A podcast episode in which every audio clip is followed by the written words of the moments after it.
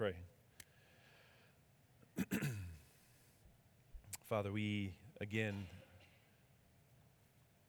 we thank you for such a sure promise that you've given us in your word, that you will flower each promise of your word to us, and that in you we have a sure and steady anchor of hope. And so, Lord, help us again to, to really rest and rejoice in you and to know that those things are true for us. And help us then, Lord, as well, to find in that same message the strength and the encouragement to minister to those who are around us, whether it's the hope of the gospel so that they might come to know Christ, or the hope of the gospel that they might continue to grow and be strengthened in their knowledge of Christ. Whatever it may be, Lord, may you do it and accomplish it um, for your glory. And we pray these things in Jesus' name. Amen. So, John chapter 3, we read verses 1 through 21 last week. And tonight we're going to focus on chapter 3, verses 1 through 8. Last week we message the title of the message was Piercing the Darkness Part 1. Tonight is Piercing the Darkness Part 2. But we want to notice how the Spirit pierces the darkness in particular. And we see each member of the Trinity of the Godhead at work in our salvation in John 3, verses 1 through 21. And this really gives us a model for how salvation works for all of us. The Spirit of God works in our lives he then enables us and, desi- and draws us to look to the Son.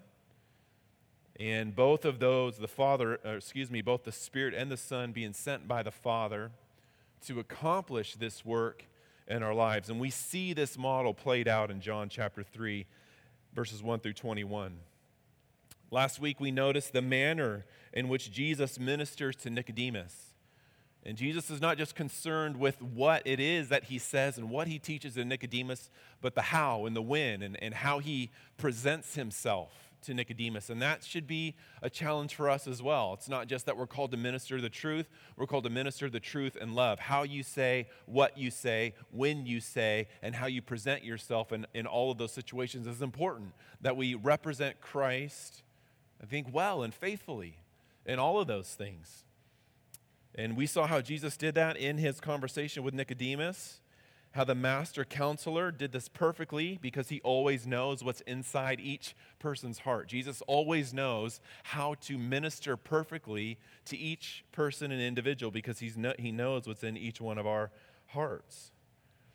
And so then, after looking at how Jesus taught, tonight we're going to begin to take a look on what it is that he actual, actually taught. The final point last week that we had was that Jesus disclosed the truth to Nicodemus. And tonight we want to begin to see and take a look at what were these truths that he disclosed to him? What exactly did he teach Nicodemus in order for um, him to be able to minister to his heart and, and, and pierce the darkness in his heart? And so tonight we want to read John chapter 3, verses 1 through 8. And we want to notice really the, the necessity, the essential work of the Spirit of God to be happening when someone is saved. It's never just mental assent or coming to some logical conclusions about some things that you see in the Bible. It has to be a work of the Spirit of God in your life. So much so that Paul would say later on in Romans 8, chapter 9, if anyone does not have the Spirit of Christ, they do not have part with Christ. You have to have the Spirit of God. Yet, what's the, what is the one mark, perhaps, that is essential to someone actually being saved? Reception of the Holy Spirit. I don't care what you know about the Bible, I don't care how good you have been if you do not have the Holy Spirit, you are not a Christian. It's just, it's that simple. And that, that fact is highlighted for us tonight. And we get to see some of the things that the Holy Spirit does in a person's life um, that brings about salvation. So, John chapter 3, verses 1 through 8. Now, there was a man of the Pharisees named Nicodemus, a ruler of the Jews.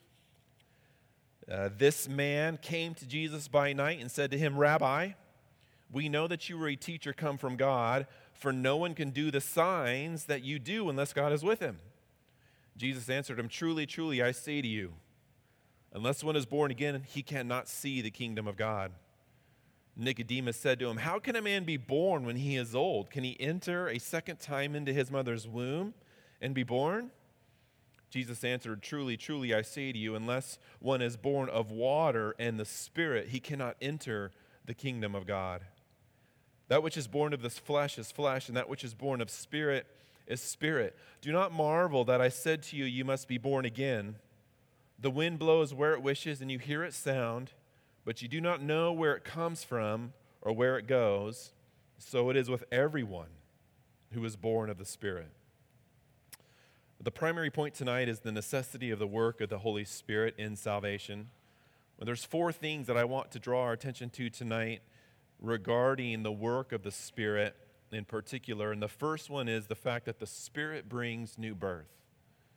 It's the Spirit of God that brings new birth into someone's life. And new birth is what is necessary to be saved. It's not like you don't need some tweaking to your, to your moral compass here or there.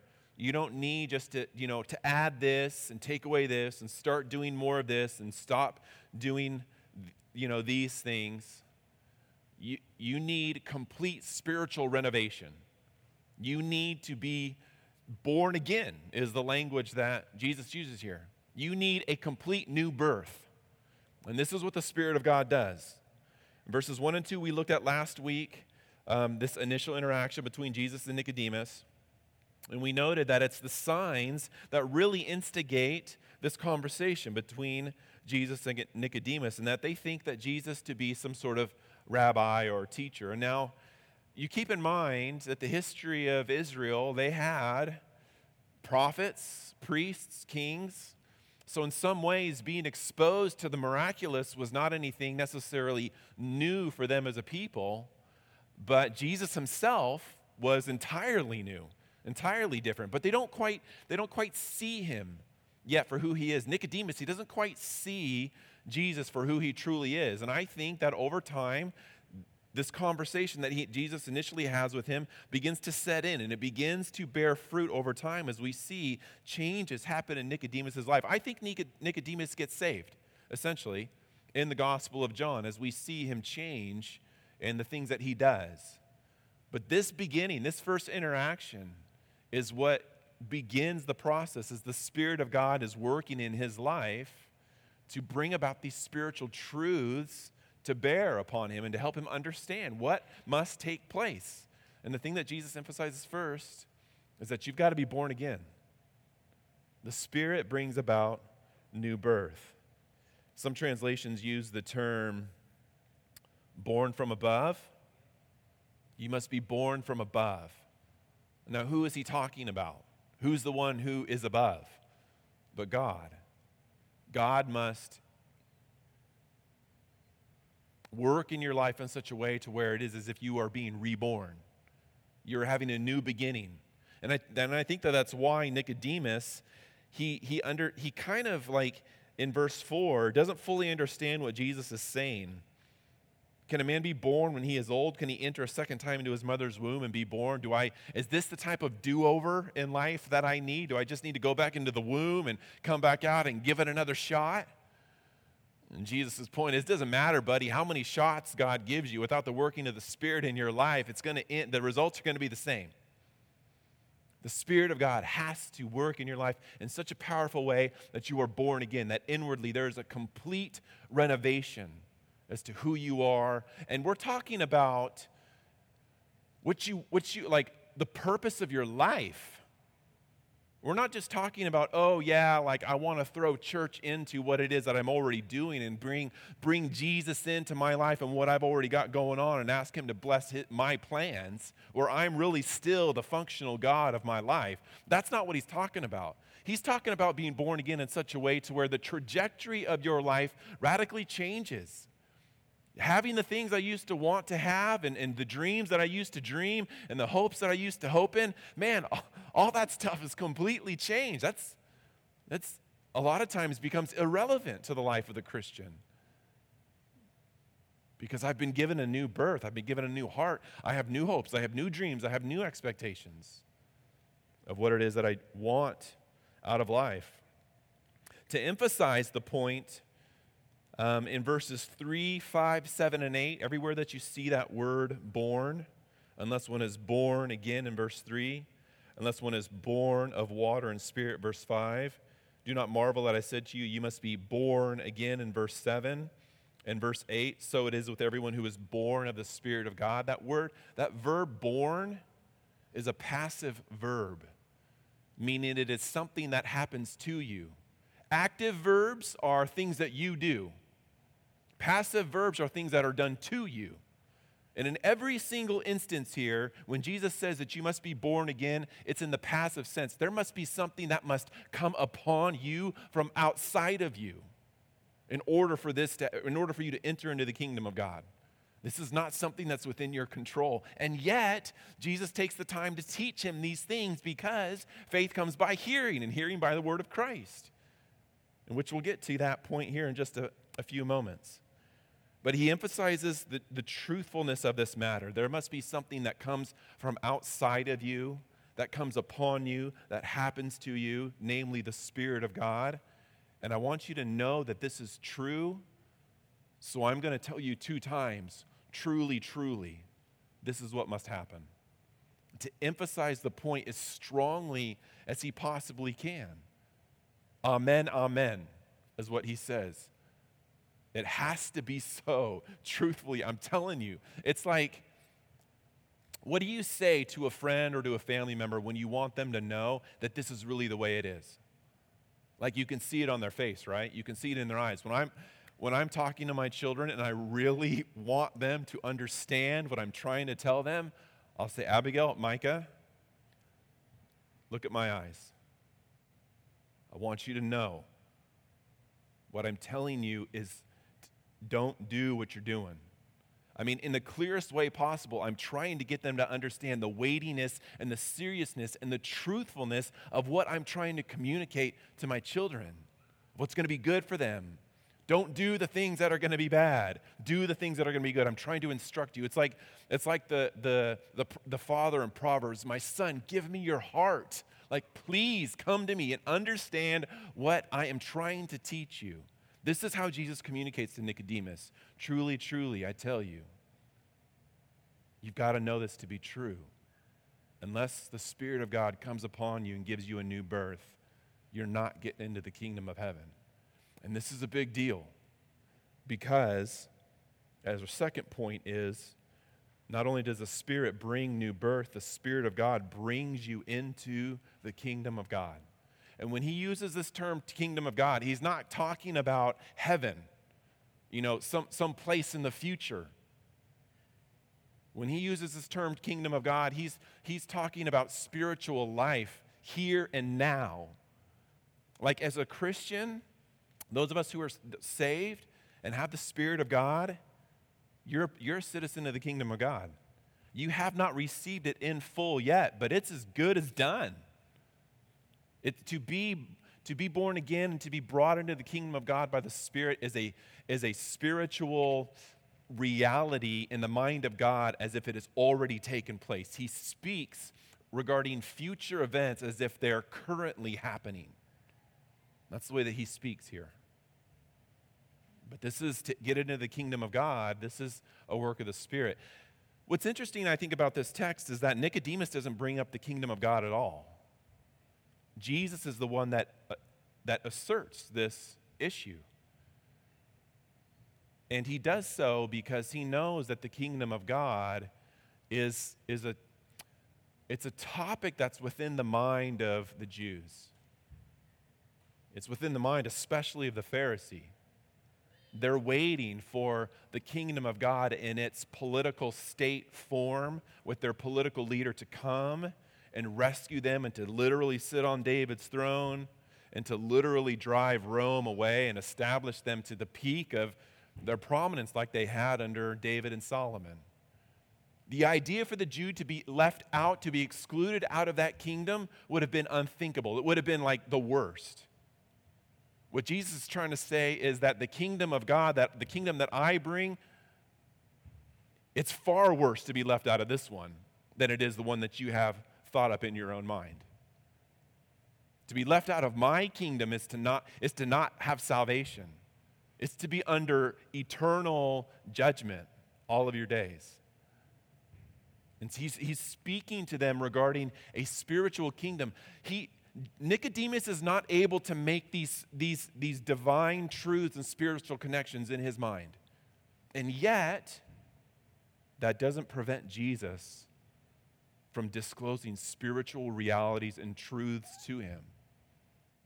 This is the way that he speaks, so that those who are given ears to hear would hear. Nicodemus is an earthly thinker, he's a man of, of darkness. Jesus is a spiritual thinker, he's a man of the light. He speaks in spiritual terms, and what is, what is important to Jesus are spiritual truths and spiritual realities.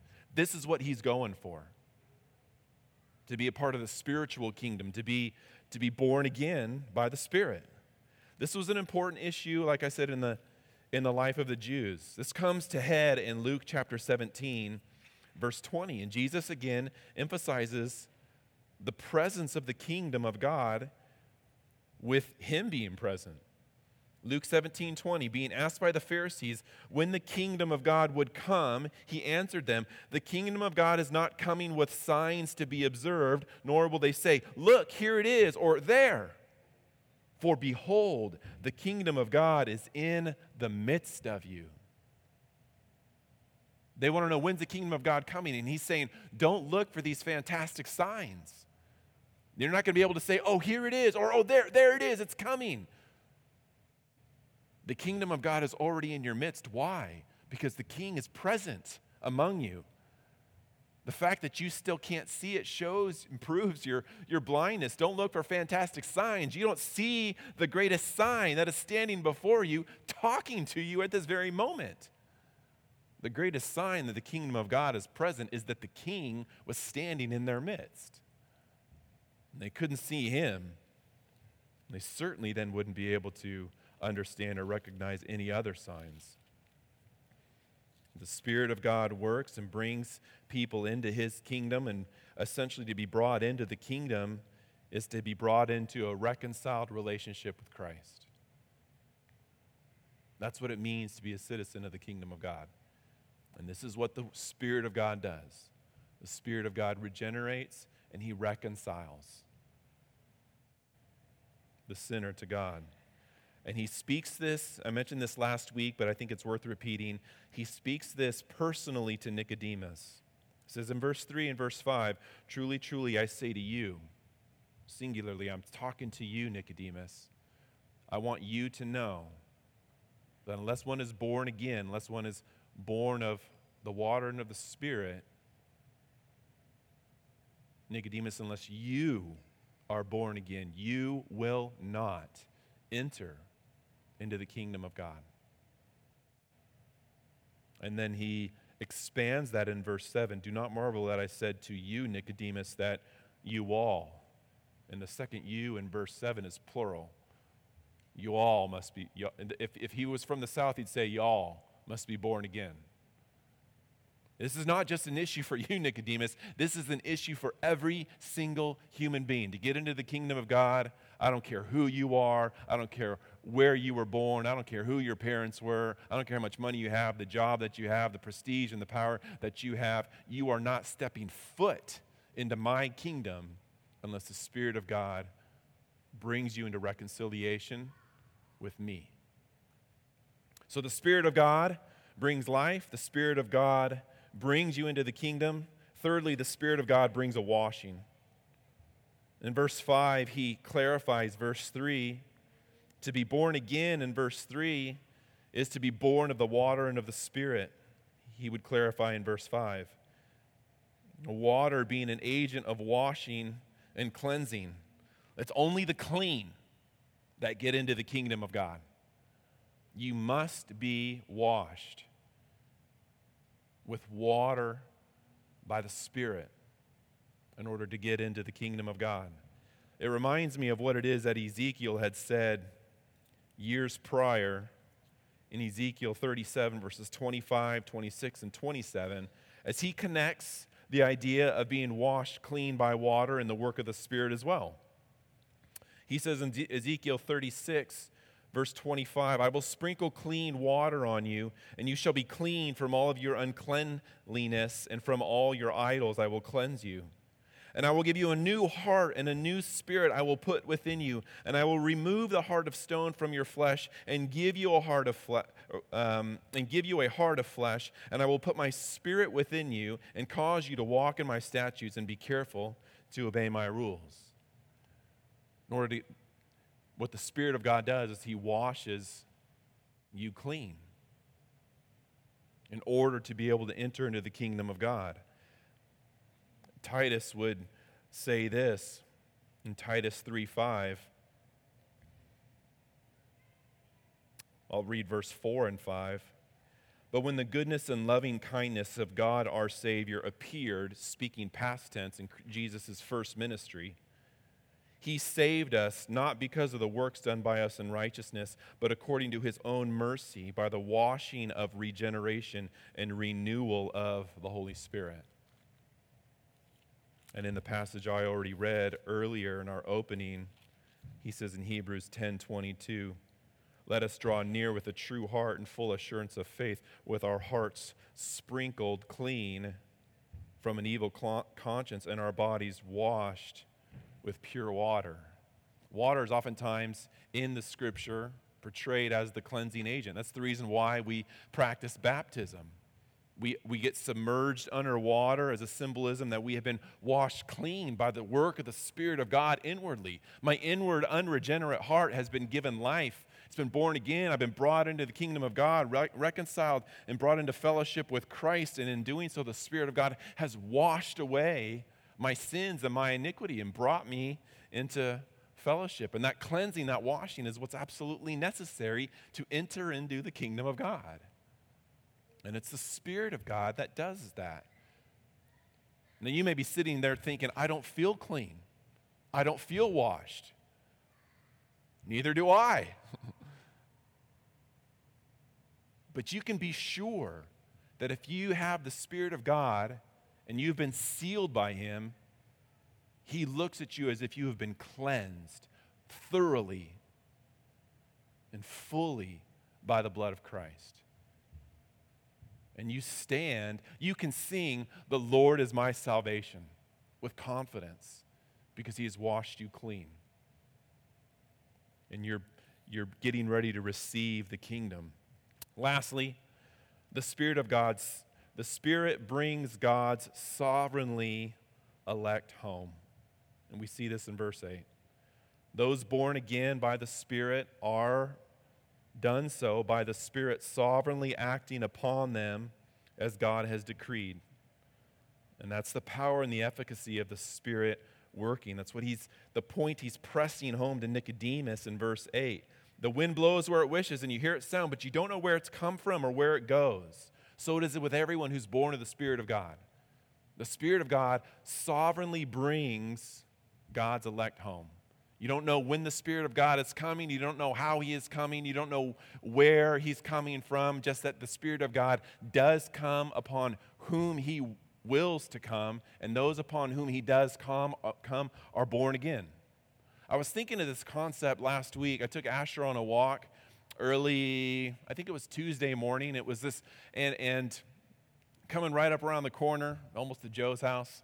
And it was this morning where there was a cool breeze, and as I turned the corner, it was like my angle and the end of where I was walking and the the direction the wind was blowing was almost like it was effortless for me to breathe because the wind was like perfect angle was just rushing in uh, you know in my mouth and up my nose and into my lungs you think of like how hard it is to breathe on, on, a, on a hot humid day where just the air is thick and you feel like you just cannot get enough of it into your lungs. This was the exact opposite. It's like breathing was effortless.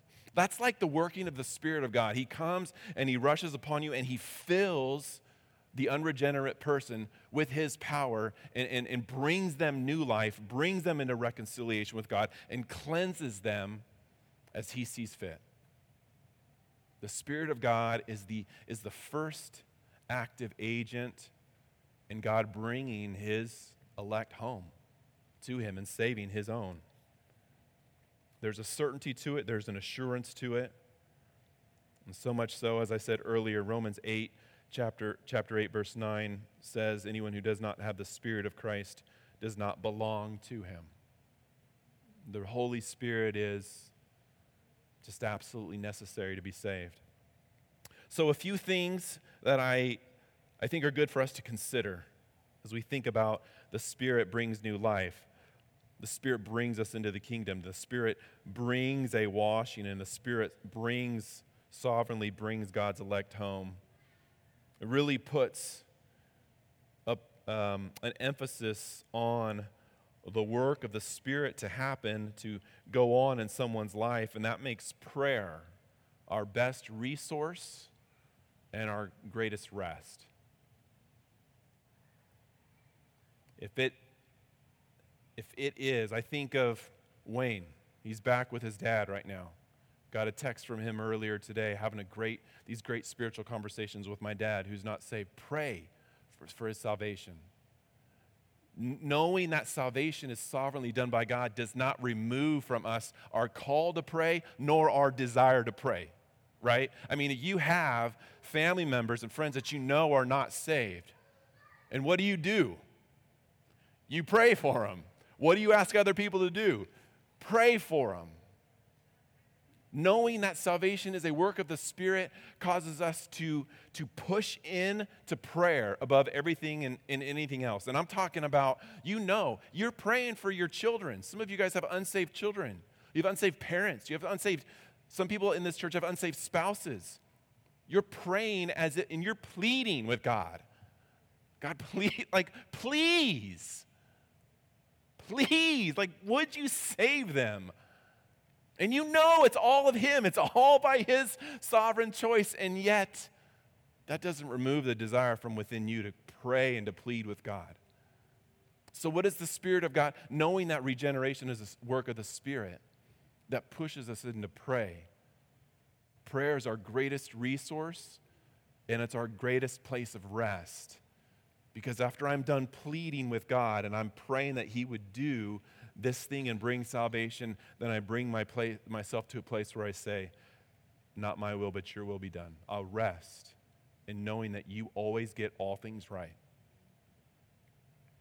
Secondly, I'm reminded of the importance of speaking spiritual truths to people that may not be able to understand them. That's what Jesus does. He speaks spiritual truths and realities to Nicodemus, knowing that Nicodemus can't put all the dots together. You're going to speak spiritual truths and realities to people that are going to look like glossed over. Some of you guys have met Norman, Joe's friend.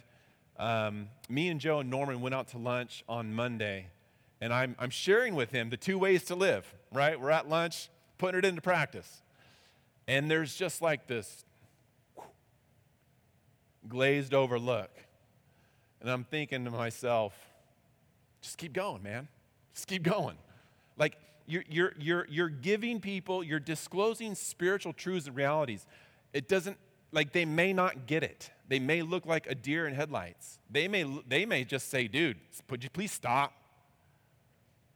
It doesn't matter. The, the spiritual truths in God's word are what he uses to bring about new life. Don't stop. Like, yeah, respect them, but don't stop speaking spiritual truths and realities. Be like Jesus. What would Jesus do? Lastly, be available. Be thoughtful to have conversations with those who are around you. I thought I was just going to lunch with Joe. Norman was there, showed up like Joe planned it. I was like, okay, that's cool. Just be ready, be thoughtful, be prepared, be available to have spiritual conversations regarding spiritual truths with the people that the Lord sends into your life and pray for them and the effectiveness of the Spirit to work in them. using the spiritual truths that you've disclosed to them. Next week, we'll get into the work, the necessity of the work of the Son in verses, oh no, not next week. We have the potluck next week. Um, after that, verses 9 through 15, and we'll continue to see how one is born again. Let's pray. Father, we know each one of us standing here tonight can testify to the fact that if we truly know you, there was something that happened to us that was out from outside of us. This was your working. That's, that's what it looks like when the Spirit of God works in someone's life. We thank you, Lord, for doing that work in our lives. We completely depend upon you and the working of the Spirit to do it in, in other people's lives that don't know you. We completely look to you and depend upon you to continue to work by the Spirit in our lives still today. Help us, Lord. Cleanse us from everything that is defiled and not pleasing to you so that we might be vessels used in your hands for your glory and for the good of others. We pray, Lord, for those who don't know you, that we know, that we love. We plead with you, Lord, please Lord, even tonight, would you please send your Holy Spirit to regenerate their heart? Send your Holy Spirit to reconcile them to Christ. Send your Spirit to bring them into the kingdom. Send your Spirit to wash them clean. But we rest and trust in, in your will in all of these things. Lord, we turn to you now and we worship you as a display of love trust and adoration for you, Lord. And we pray that you are honored and pleased by these things. And it's in Jesus' wonderful name we pray. Amen. Would you guys please stand and we'll sing one last song together.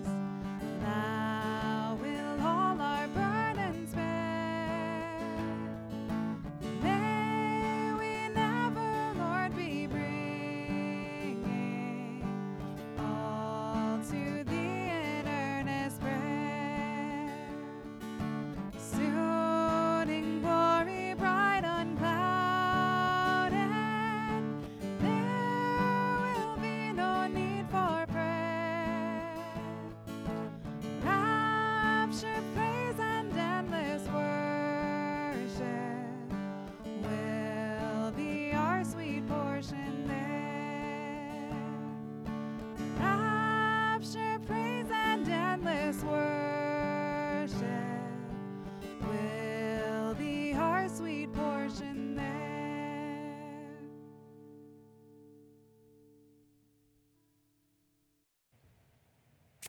Let's pray. Father, we come to you in prayer, being reminded of its, its rest that it offers to us and the resource that we have in it. We thank you, Lord, for this time tonight. We're confident and encouraged that the work of the Spirit will complete what He has begun in our lives and that He has sealed us for the day of redemption. May we rejoice in that and live in light of that tonight and tomorrow and every day. That you might be praised and glorified, and, good, and again, we might be a source of encouragement and help to those who are around us. We ask and pray these things in Jesus' name, and all God's people said, Amen.